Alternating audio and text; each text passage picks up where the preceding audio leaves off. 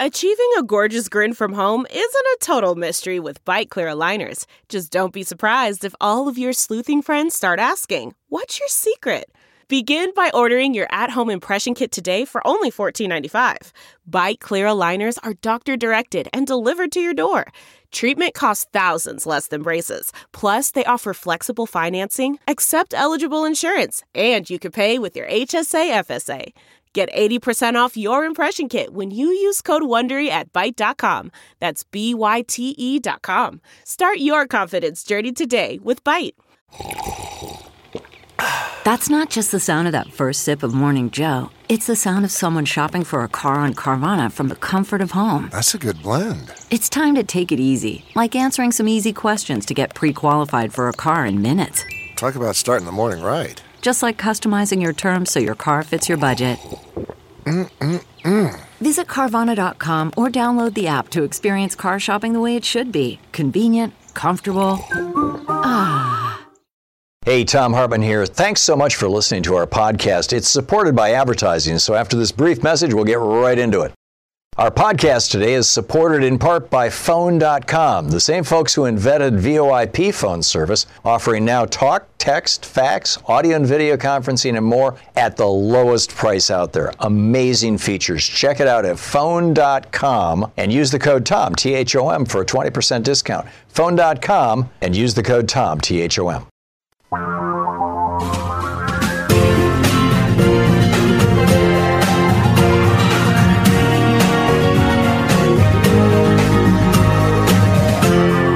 This is the Thom Hartmann Program. Welcome back to the Thom Hartmann Program, broadcasting on commercial radio stations from coast to coast on Sirius XM all across the North American continent, on Pacifica stations across America, Europe, and Africa, on American Forces Radio, on every U.S. military base in the world, on your electronic device via TuneIn, Progressive Voices, Thom Hartmann app, and simulcast as television via Free Speech TV Network on Dish Network, DirecTV, and cable systems all over the country. There is so much in the news. It's hard to know where to begin. I suppose Trump smearing about three quarters of all American Jews at the same time that he thinks he's bragging. I mean, this is really actually an anti Semitic trope that Trump is promoting. He thinks he's attacking Rashida Tlaib and Ilhan Omar. And by the way, I don't know if you saw this absolutely viral video of them. Trump made fun of it and said, Oh, Talib has tears. I didn't see it until yesterday afternoon. It was after he had already said or tweeted something sarcastic about it. But where Rashida Tlaib, whose grandmother is Palestinian and lives in the, the occupied West Bank, was on the edge of tears. She wasn't crying. And Ilhan Omar was like, you know, stay strong. It was really remarkable to see the dynamic between these two women and to see the absolute ferocity of their political commitment. But on Tuesday, Trump said about Congresswomen Tlaib and Omar, Where have Democrats gone? Where are they defending these two people over the state of Israel? And I think any Jewish people who vote for a Democrat, I think it shows either a total lack of knowledge or a great disloyalty. Now, disloyalty to whom? Right, Rashida Tlaib and Ilhan Omar are supporters of the boycott, divestment, and sanctions movement, the BDS movement, kind of the modern day movement directed at Israel that was very similar to the old, you know, boycott and divestment movement against South Africa back during the Reagan era, when Reagan firmly stood with our ally South Africa, even as they were enforcing apartheid, racial separation, physical and political and economic separation based on race. And many people would argue that that is what's happening in Israel right now, and thus the BDS movement. And this accusation that Jews in the United States are more loyal to Israel than they are to the United States is absolutely one of the most poisonous anti Semitic tropes that are out there. Eh, this is simply a variation on Hitler's old thing that Jews were more loyal to the international Jewish movement than they were to Germany. And then, you know, Hungary said that the Jews were more loyal to the Jews than they were to Hungary. And then Poland, and I mean, you know, every country in Europe where Jews were rounded up and slaughtered with the, you know, in many cases, the enthusiastic participation with the Nazis. It was this very trope that was used, this very meme, this very idea that Jews are loyal to anything other than the country in which they're living, that they are a people apart. And that is absolutely not true for the vast majority of Jews. I mean, this is a white supremacist trope, using the white supremacist's own definition that Jews are not white, in quotes. And frankly, it shouldn't be a surprise here. That Trump is going after two women of color who are also Muslim. And he's telling American Jews, hey, if you don't join me in hating these Muslim women, then you're not loyal to Israel. Really? 79% of Jewish people in the United States in the 2018 election voted for Democrats. In 2016, 71% of Jewish Americans voted for Hillary Clinton. And then we get Wayne Allen Root, who's been on this program many times. He's one of the few conservatives who's willing to come on and debate me and discuss things with me. Although it's been probably, I don't know, what, a year or two since he's been on. He tweeted out, now consider this. He tweeted, Wayne Root, who is hard right about as far as they get, right? He tweeted, President Trump is the greatest president for Jews and for Israel in the history of the world, not just America He is the best president for Israel in the history of the world, and the Jewish people in Israel love him like he's the king of Israel. They love him like he is the second coming of God. But American Jews don't know him or like him. They don't even know what they're doing or saying anymore. It makes no sense. Now, that's pretty bad. And then Trump retweeted it, thanked Wayne Allen Root for saying this. Wayne Allen Root, by the way, if you haven't caught my debates with him over the years, he's been on here talking about how, on a couple of occasions, how Obama was not born in the United States, how Seth Rich was killed by the Clintons, how the Las Vegas mass shooting was uh, clearly a coordinated Muslim terror attack, and so on. Laura Clawson writing about this over at Daily Kos, by the way, for if you want a deeper dive. So then in Maryland, this guy was arrested. He said, I thank God every day Donald John Trump is president, a neo Nazi, for threatening Hispanic women. I mean, this is pretty breathtaking. And then a month or so ago, six, eight weeks ago, two men were involved in a single car accident in New Jersey. State police arrived and, you know, it was an accident, right? The police show up and they discover an arsenal of weapons in the car. And so then they go and search the guy's home. Joseph Rubino is his name. And they found 17 guns, brass knuckles, hollow point bullets, and a grenade launcher.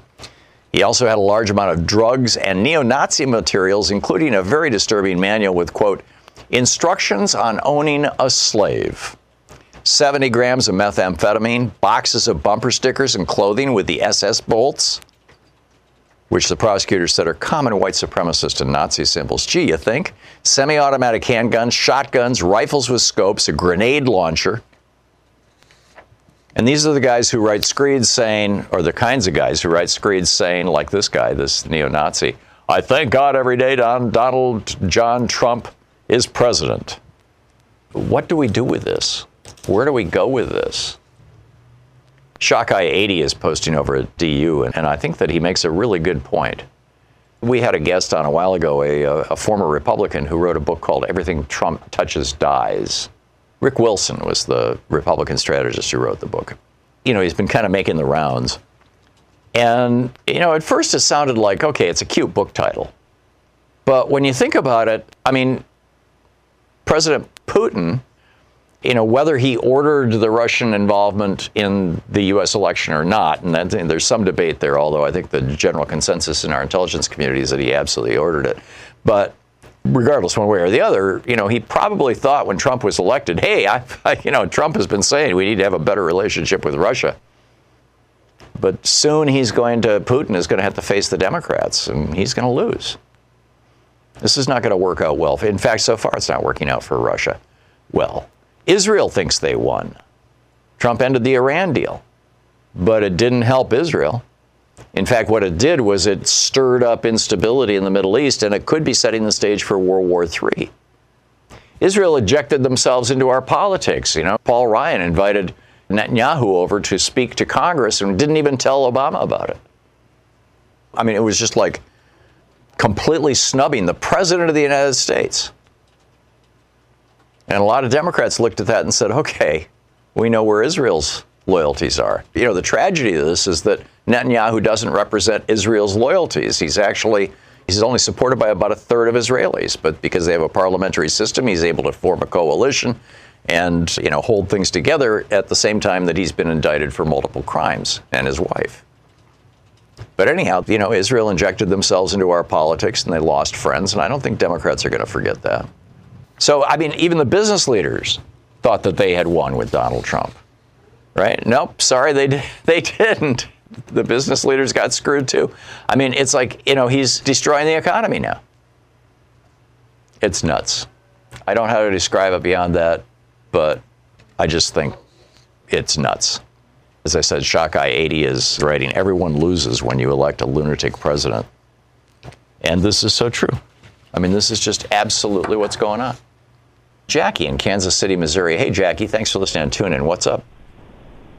Yeah, I wanted to point out another lunatic thing Trump said yesterday. He said he had broad support within the gay community because log cabin Republicans came out and endorsed him. Right. Log cabin Republicans always support the Republican president.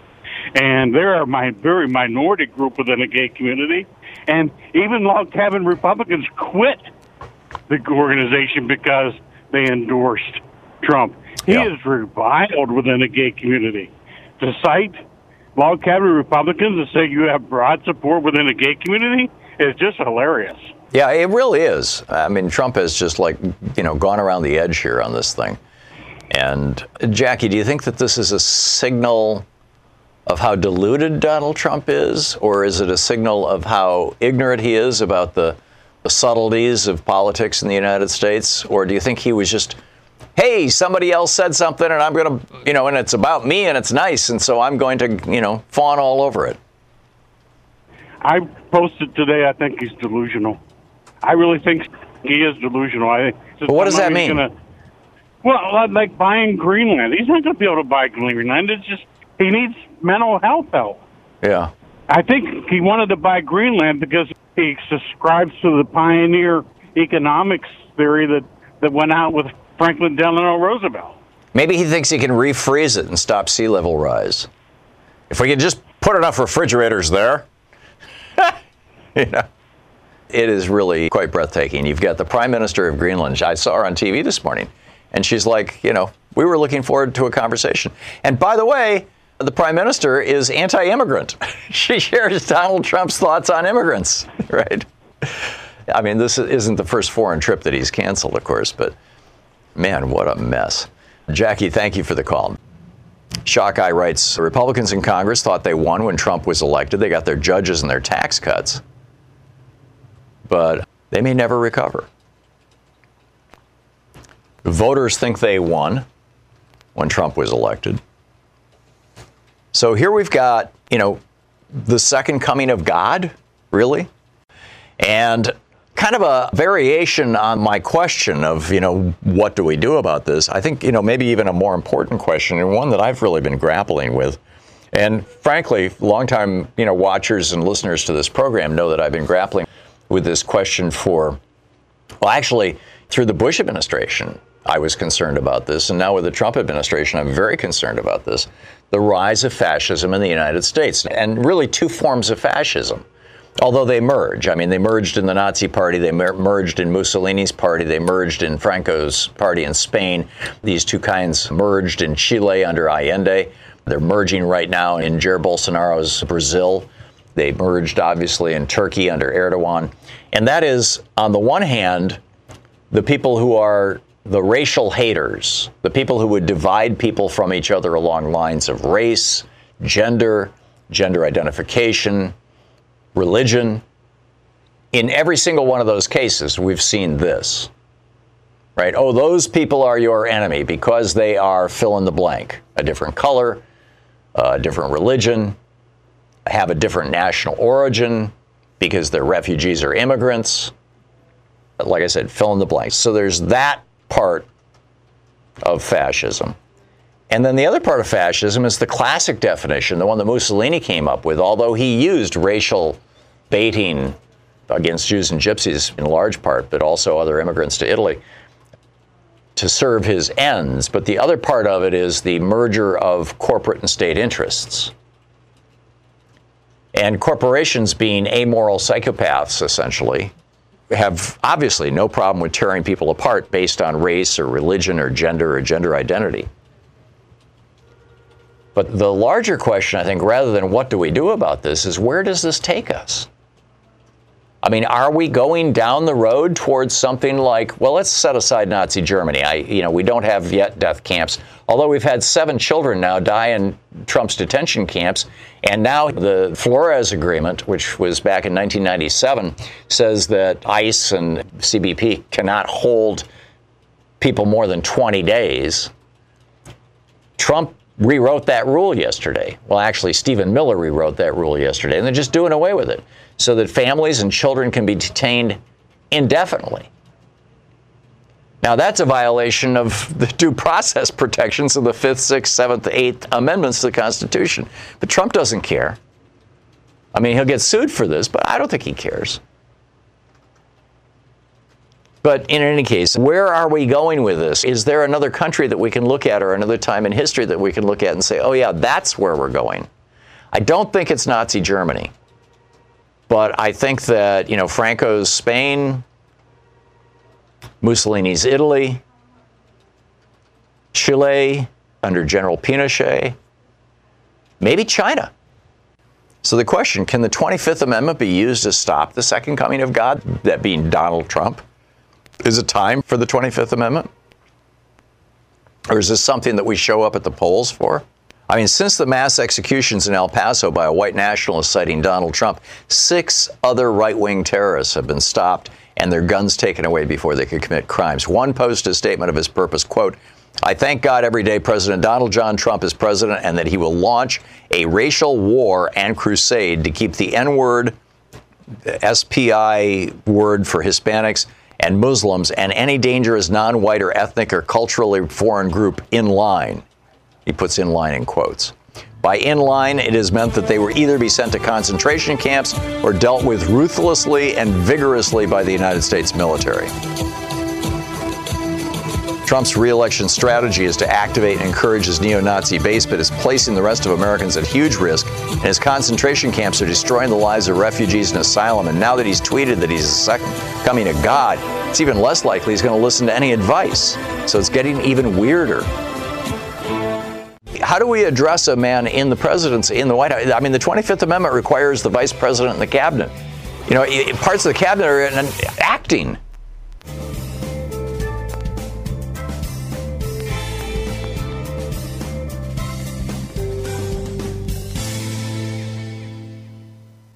So when you look at the mirror, do you see all those wrinkles under your eyes, crow's feet? Are you starting to get under eye bags? Now imagine they're gone.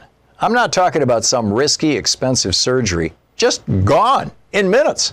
It's a new product. It's called Plexaderm, a clinically studied serum that visibly eliminates wrinkles, crow's feet, and under eye bags in minutes. It's the edge you've been looking for. Don't believe me? I didn't either until I try it. Now I don't have to imagine it anymore. It made me look like 10 years younger. Simply put, I'm blown away by the results. Plexaderm can give you the confidence you'll need to be yourself at work or out with friends. And the best part is Plexaderm goes on clear, so nobody will know you're using it unless you tell them. Go to tryplexaderm.com and use my code TOM, T H O M, for 50% off plus an additional $10 off. That's right, 50% off plus an extra $10 off. This offer is also available by calling 1 800 685 1292 and mentioning the code TOM. Plexaderm is backed by a 30 day money back guarantee. Visit tryplexaderm.com today and use the code TOM, T H O M, at checkout. That's tryplexaderm.com. This is the Thom Hartmann Program. In the Thom Hartmann Book Club today, our book is Guns Down How to Defeat the NRA and Build a Safer Future with Fewer Guns by Igor Volsky. This is from the preface. Shooting Guns in the Desert Can Surprise You is the title. We don't teach people how to shoot, we teach them how to think. Mike, the second in command at one of the nation's largest firearms training institutes, tells me over an early dinner. We are at a country club 20 miles north of the gun range where I just spent the last two days firing 200 rounds of ammunition and learning how to safely carry and operate a handgun. A tall, distinguished looking man who bears a slight resemblance to former President George H.W. Bush, Mike is wearing a yellow polo shirt, neat, clean khakis, and a belt with a holstered handgun and two full magazines.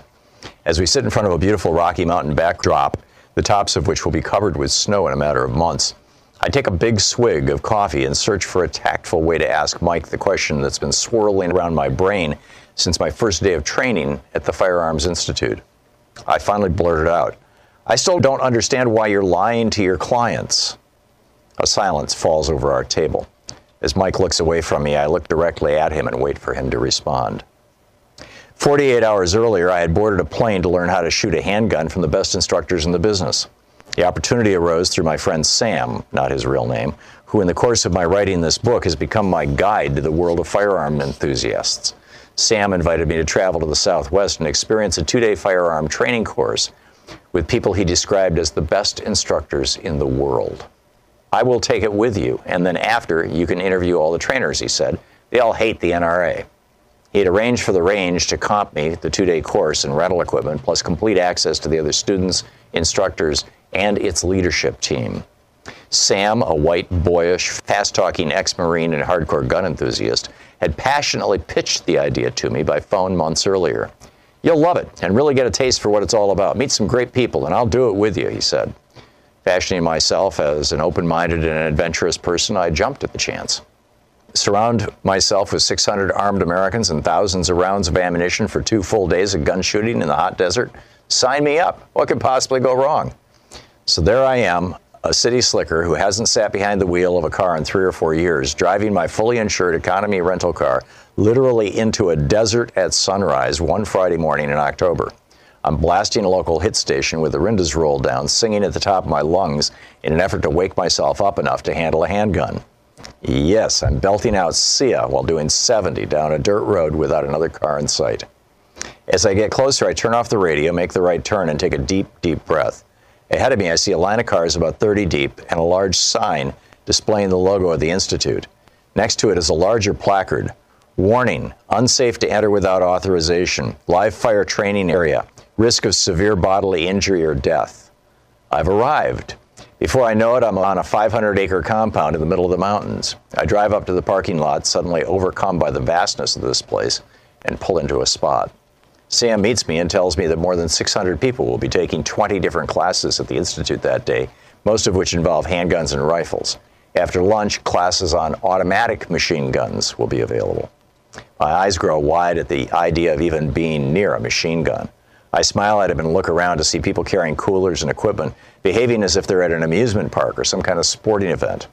This is my first feeling of panic, of being found out as an interloper, or worse, a spy in a foreign world.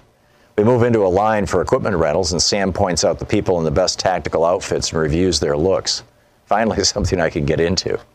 Sam himself is decked out in a slick black shirt, which accentuates his military build, and inverted cargo pants with pockets that expand into the leg, an outfit suited for concealed carry, he tells me. Everyone around us is wearing a variation of this military style clothing, and I realize that these are specialty clothes designed for recreational firearms shooting. Some even have custom hats with their names embroidered on the front and back as if they're actually serving in the military. These folks are really hardcore. It really has become a lifestyle, Sam says to me. I glance down at my jeans and bright red sneakers and realize I've made a horrible mistake. As if reading my mind, he says, You're just fine, and starts to examine the kit the young attendant has just handed me, making sure I have everything I need. We move forward toward a long row of tables where staffers are inspecting all weapons and ammunition. It's his first time here, Sam says. Magazines, 200 rounds of ammunition, safety goggles, electronic ear protection, holsters, you got it all. The inspector says, mostly for my benefit. I smile and make a mental note that those things that hold the bullets are called magazines, not clips, and oh, by the way, it's rounds, not bullets. Okay, lift your hands up, the attendant says. Before I know it, he and Sam are putting a belt around my waist and sliding the ammunition holder and gun holster onto it. The inspector confidently drops a Glock 17 into the gun holster on my right side, the firing side, and I'm carrying a firearm for the very first time in my life. As Sam and I start to walk away, I try to decide if I feel any different. Suddenly, the inspector calls out after us. Wait, are you the Sam? he asks. Sam turns around and smiles. I've seen your videos and stuff, the inspector enthusiastically tells him, becoming a starstruck fangirl right before our eyes. The book is Guns Down by Igor Volsky.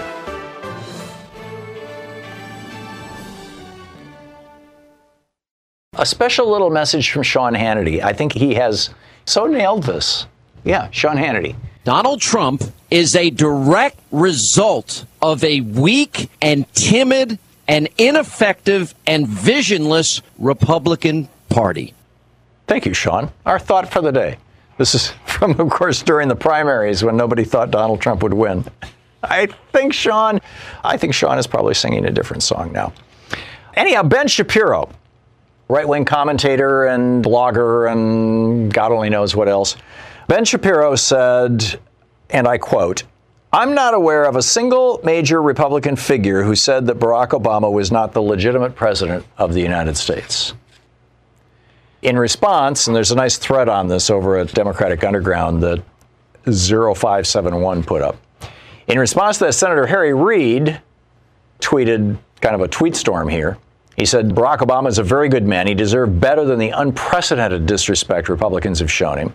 President Obama is the first president to be asked to show his birth certificate. Yeah, it was pretty disrespectful. And in fact, Donald Trump was leading that. Remember the whole birther movement thing?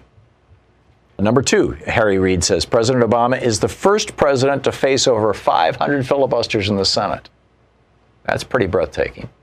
Keep in mind, Mitch McConnell said, My job is to make Barack Obama one term president. Not my job is to do what's best for the country. My job is to pass good legislation. My job is to pass legislation that we as Republicans believe in. And none of that. No.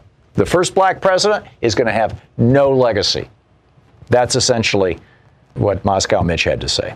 Or Massacre Mitch. Actually, I think we need to be calling him Massacre Mitch because I think, you know, far more Americans are concerned about gun violence that's happening in this country right now than whether or not some, you know, some Russians were messing with the election. So, Massacre Mitch. Harry Reid said President Obama is the first president to be denied a hearing on his budget. Literally, they would not hold a hearing on the budget proposed by the president. First time it's ever happened in the history of America. Oh, you're our black president. You're not legitimate. We're not going to have a hearing on the budget. He was the first president to be denied even a hearing in the Senate on a Supreme Court nominee. I mean, you know, Nixon had, what, three in a row? I mean, you know, this was when it was Bork and it was he had a couple of terrible nominees before he finally got to, as I recall, Anthony Kennedy. But, you know, the Senate under uh, Massacre Mitch wouldn't even give President Obama's nominee, Merrick Garland, a hearing, much less a vote. Nothing. And by the way, Obama went to Moscow Mitch or Massacre Mitch and said, I'm going to have to nominate a Supreme Court justice. Who do I talk to? Because I want to get somebody that's acceptable to Republicans. Mitch said talk to Orrin Hatch, who was at the time, you know, the senior Republican. I believe on the Judiciary Committee. I might be wrong. It might have been Grassley or somebody else. But anyhow, so Obama goes to Orrin Hatch and says, Who is an acceptable nominee for the Republican Party for the Supreme Court? Who is a, a centrist, somebody that both Democrats and Republicans can agree on? And Orrin Hatch said, Merrick Garland. This is where it came from. It literally came from Orrin Hatch. Merrick Garland had been a Republican. And even with all that, you know, bending over and bowing down and doing everything he could, President Obama, to offer a nominee who was not viewed as a partisan, not viewed as a liberal, who was viewed as a moderate, who might be acceptable to the Republicans, kind of a replacement. No, you can't have that. Sorry. And Senator Harry Reid says history will look back and note that Republicans in Congress treated President Obama with unprecedented disrespect. Meanwhile, a memo out of the Republican Party, the GOP, this is an internal Republican memo. This from uh, TampaBay.com, the Tampa Bay Tribune, and it was written by Steve Contorno.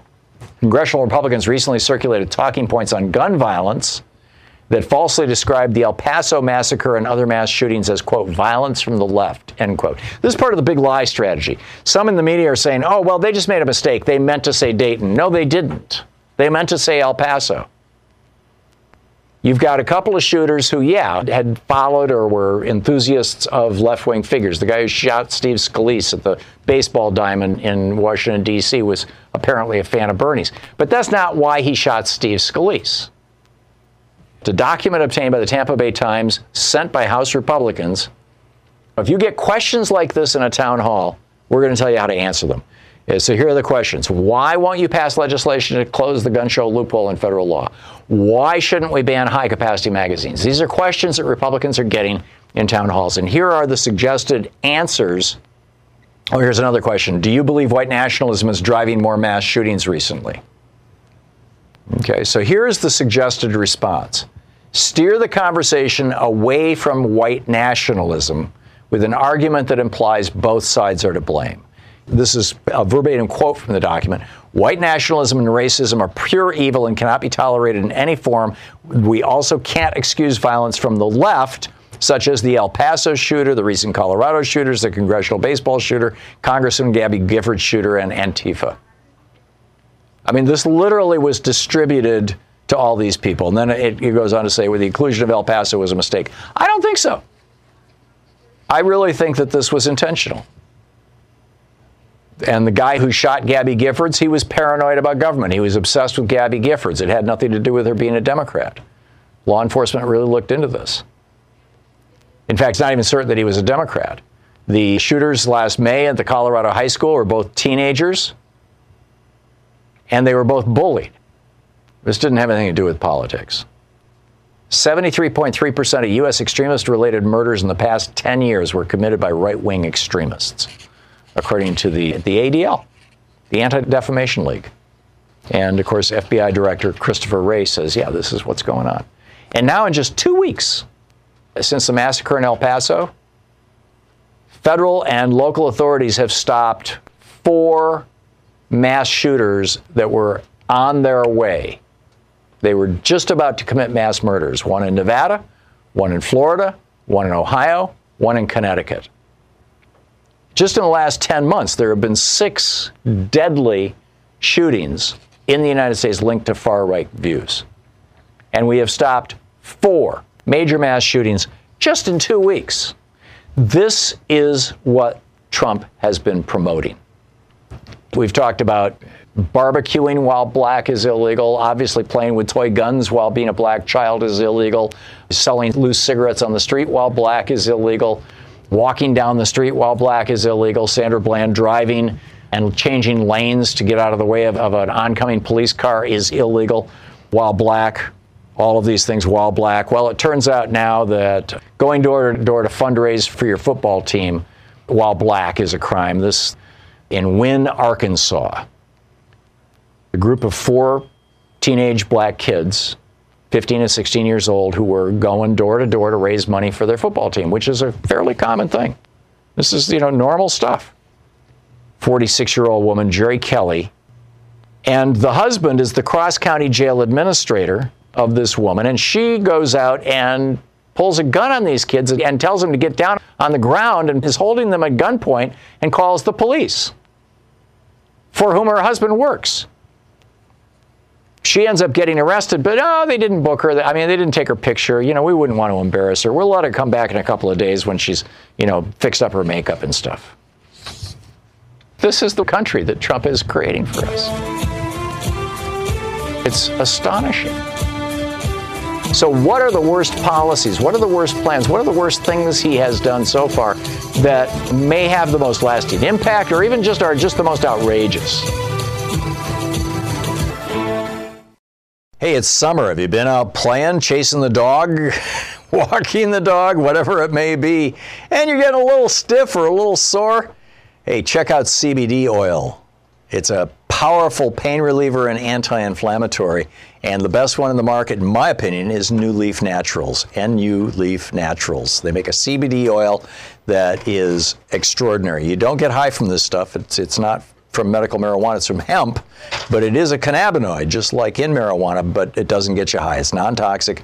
And the brand that Louise and I trust the most is NuLeaf Naturals. NU Leaf Naturals, the highest quality CBD oil in the market, 100% organic, highly concentrated, no additional additives, grown in the USA, and the only ingredient is hemp. So it's legal and it remains in its pure and simple form. Go to nuleafnaturals.com. That's nuleafnaturals.com. Save 30% off and get free shipping in the US when you use the code TOM, T H O M. Go to nuleafnaturals.com for premium cannabinoid wellness. There's only one place, nuleafnaturals.com.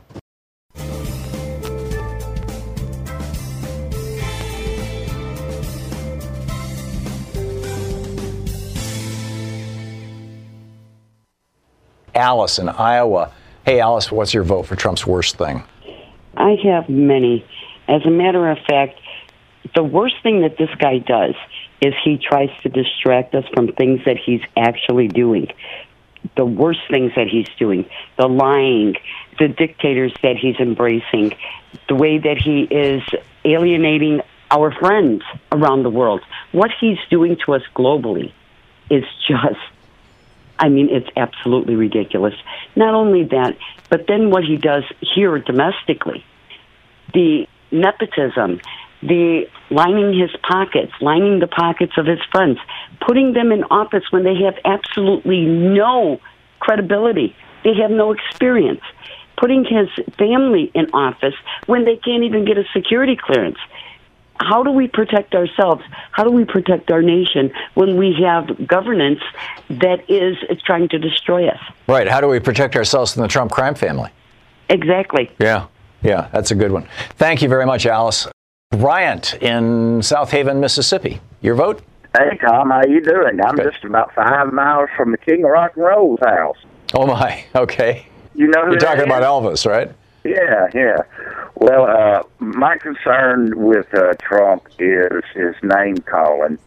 It's funny to the other side, and, and you know everything like that. But it, in reality, if he's going to call people names, I believe that we should call him and his ilk an effective name, and his family, his whole family, white trash. Call well, poor folks. But that's an insult to poor white people. I mean, no, we're going to turn it around. Uh huh. He just because just for about calling him orange trash? Be, rich people can be white trash. Just because you you got money don't mean you can't be white trash. Yeah, what I'm saying. I you know I used that phrase once on the air a, uh, a couple maybe a year or so ago, and this one woman wrote me this long letter about you know how she lives in a trailer park and she's had to put up with this phrase her whole life and it's very hurtful, et cetera. And I, I took that to heart. You know, I understand that. I really do because I've read a book from a, an author. I can't remember her name, but the name of the book was White Trash. Yeah, I've got it at and home. It was, you know, struggles of class struggles. Yes. You know, it's the rich that are calling the poor these names. Yeah, and it was a woman who wrote that book. I, I just can't remember her name. I got to move along, but thank you for the call. Appreciate it. John in Hillsboro, Oregon. Hey, John, what's on your mind? Well, I think Trump is running this whole country like organized crime. And to put an analogy, the Godfather series. Sure. And I mean, it's all right there in The Sopranos too. I mean, uh, yeah, this is yeah. this is the Trump crime family. Michael Cohen pointed it out. Yeah, Hollywood has nothing on reality. Yeah, really there you go. Yeah, it's, it's, one of those things where if you try to write it as a screenplay, nobody would buy it. They'd say, no, no, this this isn't even possible. Oh, yeah, I'm, I'm with you. what's so sickening? It's reality. It's actually happening. It's yeah, it really is. John, thanks for the call. Norma in Inverness, Florida. Norma, what do you think is the worst? Well, I don't think there's really a worst. They're all bad. And what I think the problem with who he's appointing Bill Barr, Brett Kavanaugh, DeVos. Neil Gorsuch. He's putting people. Yeah. He's putting people in that can make even worse policies. So we have the future to look to. I get up every morning and wait to see what he's treated or what he's signed that's going to be the new worst. Yeah, yeah, absolutely right. An excellent point, Norma. And let's be very clear what these guys believe in. There actually is an ideology here. I mean, some of them are just suck ups and toadies to billionaires and the corporations that made them billionaires. But most of them The guys who actually get through the Federalist Society and thus get appointed to lifetime appointments on the federal bench, and Trump has now appointed more than any other president in history, most of these guys actually believe this ideology that Russell Kirk laid out in 1951 in his book, The Conservative Mind, that you can't really trust the people. By the, by the way, this is an ideology that John Adams embraced as president. This is not new. That you can't trust the average person to have any meaningful role in governance. That the only people who really know how a country should be run are the people who have demonstrated their brilliance and their competence by becoming rich and by becoming successful in business. And so the marketplace should decide our leaders. That I mean, you know, back in Adams' time, it was well, only people who own land should be allowed to vote. You know, because they're the wealthy ones, they're the smart ones, they're the ones who, you know, but whatever. And this ideology, this ideology of aristocracy, essentially, of oligarchy, is actually embraced by a lot of these Supreme Court nominees. Fran in Seattle, what do you think is the worst thing Trump has done? It seems to me that the worst thing the Trump administration is doing is essentially trying to privatize any and all aspects of government right. and you know, embracing the Chicago School of Economics. It seems like he's he's using the shock doctrine in the United States, using the mainstream media, which is too consolidated in its ownership, to divide people and pass these policies. And the eventual goal, I think, is to kill the government of the United States and to privatize all functions except for collection of taxes to distribute to corporations. Yeah. The, yeah, this, so, this, which is the definition, by the way, Mussolini's definition of fascism. Yeah. The corporate so, state. There you go. yeah, yeah. Mussolini went so far as to, about extending corporate power. Yeah, exactly. I mean, Mussolini went so far as to uh, dissolve Parliament, replace it with the Cameo di Fascizio Corporaciones. Forgive my terrible Italian, but the chamber of fascist corporations in each congressional district in Italy. Instead of electing a representative, the largest corporation in that congressional district or their equivalent parliamentary district would send their representative for the new chamber of fascist corporations. And, and that's kind of where we're at right now, uh, at least on the Republican side. Fran, thank you. That's an excellent one. Gail in Antelope, California, your vote? Hi, I think that Trump's worst policy is his failure to condemn the white supremacist movement. That's causing so much just chaos and pain and suffering in our nation. And death. And actually, we need to stop referring to those people as supremacists. There's nothing supreme about them. Yeah.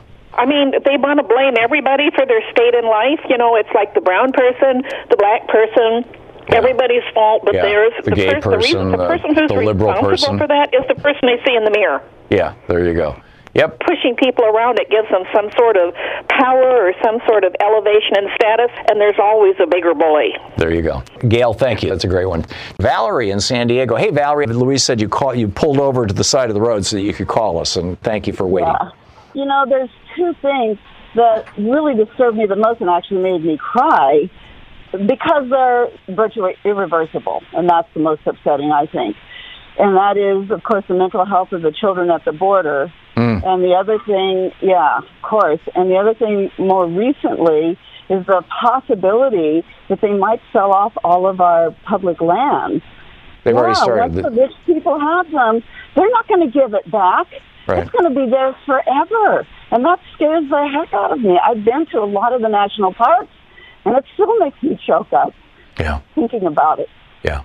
Yeah, I'm with you. Excellent contributions to the list, Valerie. Thank you very much. Tim in Los Angeles. Hey, Tim, your uh, vote? Yeah, I was going to say my biggest peeve and fear is the way that he disrespects the sovereignty of absolutely everybody. I know that we have, this country's been doing this since I was born 72 years ago, that, you know, meddling in other countries and disregarding their sovereignty. For you example? Know, well, pulling out of the Iran thing. And, okay. Uh, you mean the Iran yeah. nuclear deal, yeah. Yeah, and, and invading Venezuela, mm. you know? And, you know, I know we've been doing these kinds of things forever, but he seems to be the best at it of anybody we've had so far. Yeah. And that really concerns me because I've always said, you know how America's going to end? The rest of the world is going to be forced to unite against us Yeah. for their own survival. Right. And the way that they'll probably first do it is by abandoning the dollar as the reserve currency of the world. I see that happening. If Trump gets reelected and we continue down this road, I see that happening within a decade. And maybe Yeah, well, maybe even thing, three or four years. do, He's going to pull us out of the arms thing with, between Russia and the Mm-hmm. Yeah, he did that. He did that last week. He pulled us out of the anti-ballistic missile treaty. Yeah. Now, the, the, the reality is that Russia has already. been Russia has been violating that treaty. But the way that you force enforcement of a treaty is not to say, "Oh well, it doesn't matter anymore. We'll go, we'll go our own way too." That's not how you do it. you know, it's like, but he doesn't want to take on anything from any of the authoritarian leaders anywhere in the world. He's he's not going to challenge Modi. He's not going to challenge Duterte. He's gonna, not going to challenge Bolsonaro. He's not going to challenge He's not. Putin. He's simply not going to do it because these people are his role models. This is who he thinks we should be modeling ourselves after. Jim, thanks for the call. Peter in Waldorf, Maryland. Hey, Peter, what's your vote? Eventually, they're going to come for you. Who's going to speak out for you? And I'm referring to his immigration policy and the fact that not only are they deporting illegal immigrants, they've even gone so far as to deport people here that have a legal status, either through citizenship or visas, and they all happen to be people of color. Yeah, and uh, this one kid who got, who I mean, literally grew up in America. He was Iraqi, and, and they sent him back to Iraq, and he's a type one diabetic, and he died three days after he got there because he couldn't get his insulin. I mean, this is this is Trump land. AJ in Gainesville, Virginia. Hey, AJ, your vote. Listen, I vote for the normalization of this crazy, out of control administration. Too many things to mention, the things that he's done to harm the country. But I also wanted to add that none of this would still be going on, I believe, if he wasn't being enabled by the media. And that's why I was so happy when Beto spoke up uh, a couple of weeks ago and said, hey, WTF press, you know the answers to these questions. This is what they did all the way back in 2015, Tom. They helped him get elected in the first place, Yep. and they're warming up to help him again. Yeah. Every utterance he speaks gets reported at, at great length. I'm with you. AJ, thank you. Laura in Petaluma, California. Hey, Laura, your vote? My vote is for Moscow Mitch and him allowing them to get in contact with congressmen and and put uh, oligarchs in charge of businesses in their states. That terrifies me. Ah, yeah. Okay, Because- so the Russian oligarchs and Moscow Mitch. Uh, that's pretty grody, too. Thank you. Michael in Denver, California. Hey, Michael, what's your vote? Hi, I'm Tom.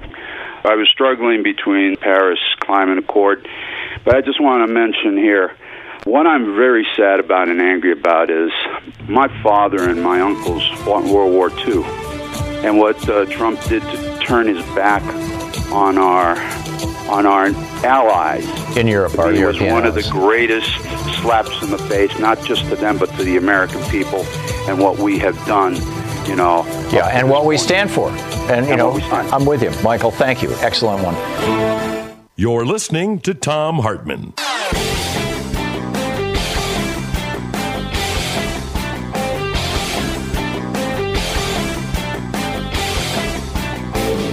You know, there's a lot of things that influence how well you sleep, from the quality of your sheets to your blankets, how warm the room is, how warm your bed is.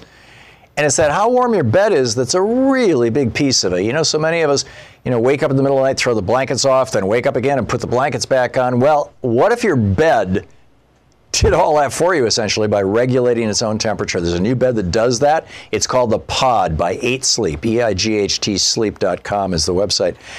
8sleep.com slash Tom, in fact. And the Pod dynamically measures your temperature. You don't have to wear anything. It's like the bed is actually measuring your temperature throughout the night, knows because, you know, it's programmable and programmed. They know when you need a cooler bed, when you need a warmer bed, and it automatically adjusts all night long to keep you in a nice, pleasant, deep sleep. Plus, you can get the biometrics after you're done. So if you want to sleep better, check out the pod because the better you sleep, the better you everything. Try the pod for 100 nights, and if you don't love it, they'll refund your purchase and arrange a free pickup only at 8sleep.com slash Tom. That's E-I-G-H-T sleep.com slash T-H-O-M. They've already sold out the first two batches, so they're going fast. For a limited time, you get 150 bucks off your purchase when you go to 8sleep.com slash Tom. E-I-G-H-T sleep.com slash T-H-O-M. And welcome back to our Thom Hartmann University Book Club. Today we're reading from Devil's Bargain by Joshua Green, the subtitle Steve Bannon, Donald Trump, and the Storming of the Presidency. This is from the afterword, the very last chapter. It's titled Kali Yuga, which in uh, Hinduism is when the earth goes into a phase of destruction. In the shell shocked aftermath of the election, President Obama, looking shaken, appeared in the White House Rose Garden to deliver public remarks intended to project a sense of calm a sense, really, that the basic stability of our country remained intact. Sun is up, Obama said. I know everybody had a long night. I did as well. Had a chance to talk to President-elect Trump last night about 3:30 in the morning, I think it was, to congratulate him on winning the election. End of quote. The next day, when the two men appeared together in the Oval Office, it felt as if the world had slipped through the looking glass. Trump quickly named Bannon his chief White House strategist. Republicans controlled every branch of government. With Trump's ability to defy every political norm, anything seemed possible. Who could argue otherwise after what had just transpired? And yet, within days of his inauguration, Trump's White House was plunged into chaos and scandal from which it has not recovered and may never. Bannon, the imaginative reconceiver of U.S. politics, hung streams of paper listing Trump's promises from the walls of his West Wing office. His strategy, as always, was to launch furious attacks this time to, quote, shock the system, end quote, and rapidly reorient the federal government in a more nationalist direction. He called this, with what I took to be intentional irony, a shock and awe approach to asserting Trump's power. But Trump's flurry of activity quickly ran into problems. There was his executive order, sprung a week after his inauguration, banning immigrants from seven majority Muslim countries, which set off nationwide protests and was blocked by the courts. His firing two weeks later of National Security Director Michael Flynn for contacts with the Russians, the collapse of his first major legislative initiative, a bill to repeal Obamacare, his firing of FBI Director James Comey, and the swift descent of the West Wing into a viper's nest of backstabbing and leaks.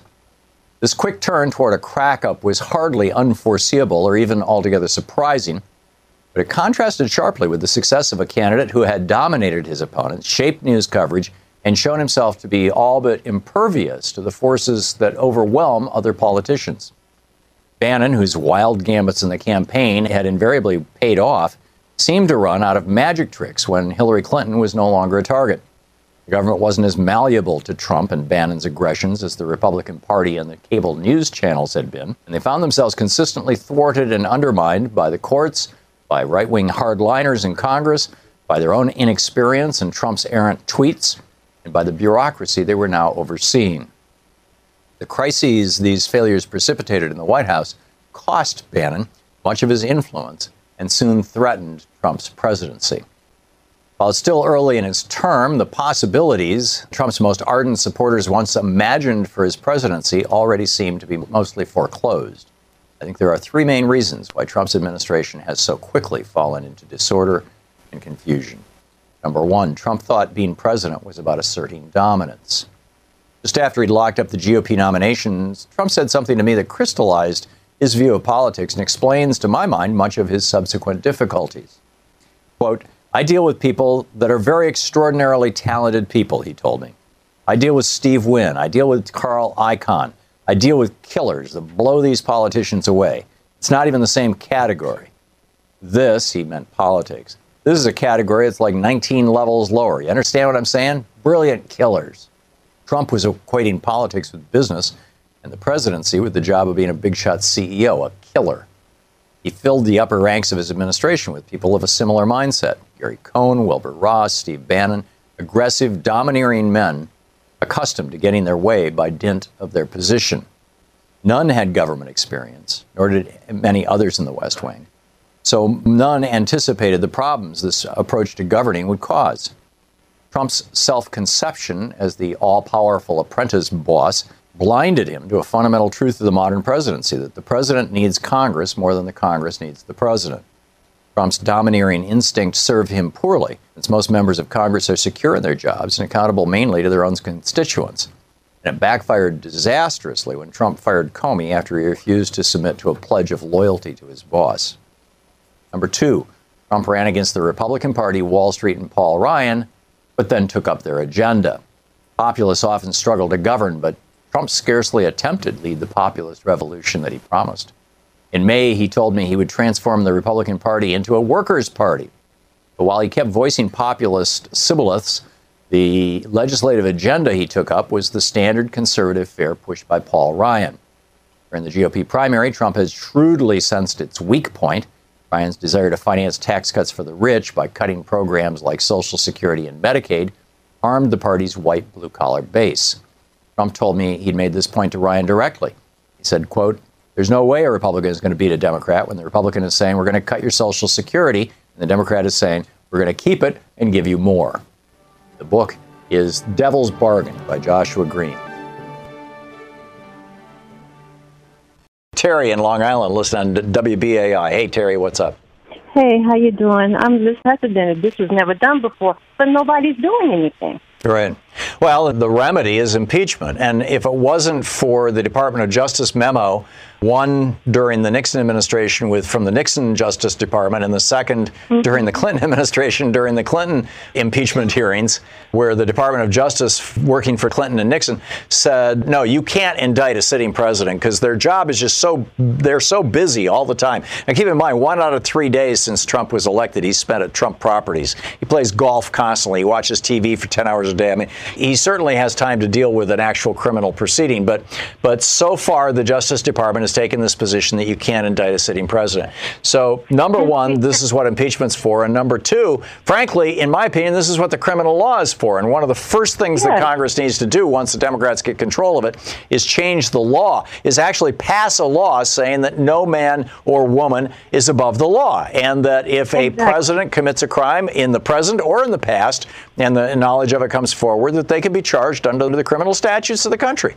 Yes, and what's so scary is I just want to say real quick is it reminds me too much of what happened with Hitler. They knew what they, he was doing, and they let him get bigger and stronger and make decisions and do things that he shouldn't have done until it became a catastrophe. Right. And I feel like this is what is happening with this man. He is getting too much time in order to do horrendous things that things that won't even be able to be re- repaired. I agree. And as laid out in Milton Mayer's book, they thought they were free. The Germans went along with this step by step by step because every yes. every change was an incremental change. It was a little incremental change. Oh, we're going to stop. Yes. We're going to militarize the border. Oh, we're going to put some immigrants in jail. Oh, we're going to put exactly. a few more immigrants in jail. Oh, some children got separate. You know, and it's like if you had just started with the extreme policies where we are right now, people would have exploded into the streets. But because they did it incrementally over a two and a half year period, exactly. and the other thing, Terry that the Germans were always waiting for was the one big shocking thing that Hitler was going to do where they could revolt. And that one big mm-hmm. shocking thing never came because everything and was, you know, right up to the death camps. It was all incremental. The death camps exactly. were, the, were the consequence of the concentration camps. The concentration exactly. camps are the consequence of the initial detentions. Yes. And that's the problem with Donald Trump. It's not that he's smart, it's just that he is aware that he's able to use the laws that are in place right now in order to do the things that he's doing. Yeah, so I'm he knows enough you. about that. He's listening to his lawyers or he's listening to anybody that knows about the law, and step by step, he's probably saying, "Can I do this?" And what what would be the there you um, go. consequences? There you go. You're absolutely right. Saying, "Oh, You're is right. be held." But I completely agree with you. Thank you for the call. Let's check in with Talk Media News and find out what's going on in the world today. On the line with us is uh, the author of Sideswiped, Bob Ney, former congressman from Ohio. Bob, what's up in the world today? Well, we're looking in particular on the immigration side at the announcement by the Trump administration that they're going to attempt to basically overturn what's known as the Flores Settlement Agreement. And of course, that was made in 1997, and it had a 12-year court battle, which went actually up into the Supreme Court, a portion of it before the settlement, you know, actually occurred. By the way, it was as a result of a 12-year-old girl There's actually two girls, but the famous name became Jenny Flores. And she was held in Pasadena in a hotel room and was subject to body cavity, strip searches. She was kept in rooms with adults, totally unrelated to them. They didn't know them. Uh, and this all occurred back in 1985. Hmm. I don't think people really realize what happened back there. It was no suitable living accommodations, food, appropriate clothing, hygiene, nothing, no school. So as a result of this, it wound through the court system again after a 12 year period. So this was pretty thoroughly vetted, Tom. And then the settlement and agreement came, and that would be that there would be a release after 20 days. That way, there would not be expanded detentions and family detentions. So this new rule, basically, Tom, what it will do is it'll eliminate that stipulation that undocumented children and teens be released after 20 days. Now, on the surface, what you're going to hear from the administration is that, look, they'll be held just for a 90 day period, is what they're going to be held. But if you look at the facts, a report from the Washington Post, which was in just May of this year, indicates there's a backlog of more than 850,000 immigration cases in the U.S. and 450 judges to hear them. So if you start to just do the numbers, there is no way this is just going to be a 90 day deal and then their case is going to be heard. This will be long term detention. So this is Stephen Miller pushing his cruelty at all costs. Let me add to this for you, Bob. I don't know if you caught this. NBC News is just now reporting that the Trump administration is proposing that even when the federal government grants asylum to somebody, somebody comes to the United States, applies for asylum, a judge hears their case and says, yes, you are a legitimate asylum seeker, you may settle in the United States legally for a period of time, right? Even when that happens, that individual states and individual towns can refuse to take them, can say, sorry, asylum seekers are not welcome in our town. Amazing. Yeah. Through a rule? Yeah, a policy change. The other story, Thom, I don't know what to say about the Greenland story. I actually had a theory maybe that last week they were in the Oval Office and the president said, okay, now for next week, how about I propose we buy Greenland? Right. It's reality TV. He's doing it brilliantly. Because it makes absolutely no sense to put that out. Then he has a trip to Denmark, and the Prime Minister of Denmark, of course, uh, she came out and said, look, this is up to Greenland anyways. Actually, she was hoping it was a joke. And so as a result, then, he cancels the trip to Denmark. If this was about purchasing Greenland, and that's why he was going to go to Denmark. He could have made a phone call. You don't set up a trip. So I just looked at this entire story, and I figured that it seriously had to be planned out, or possibly they just didn't want to go to Denmark for some reason, and then said, "Hey, let's buy Greenland," knowing it would be turned down. Yeah. I don't know. I'm, I'm an Occam's razor kind of guy. I, I think he got a burr under his saddle about this thing, and it blew up in his face. Right. Yeah. Amazing. Bob Ney. Thank you, Bob. Thank you. Thank you. Great talking with you. And thank you for being with us today and throughout this week so far. We'll be back tomorrow with more of the Thom Hartmann program, continuing to uh, chronicle the crimes of the Trump administration. And the, it's not even the crimes. I mean, you know, the crimes are fairly fairly awful, but just the bizarre and hysterical and hateful nature of it is shocking. So anyhow, don't forget, democracy is not a spectator sport. It requires you. So get out there, get active, tag, you're it. We'll see you tomorrow. You've been listening to Thom Hartmann. For audio and video archives, visit thomhartmann.com.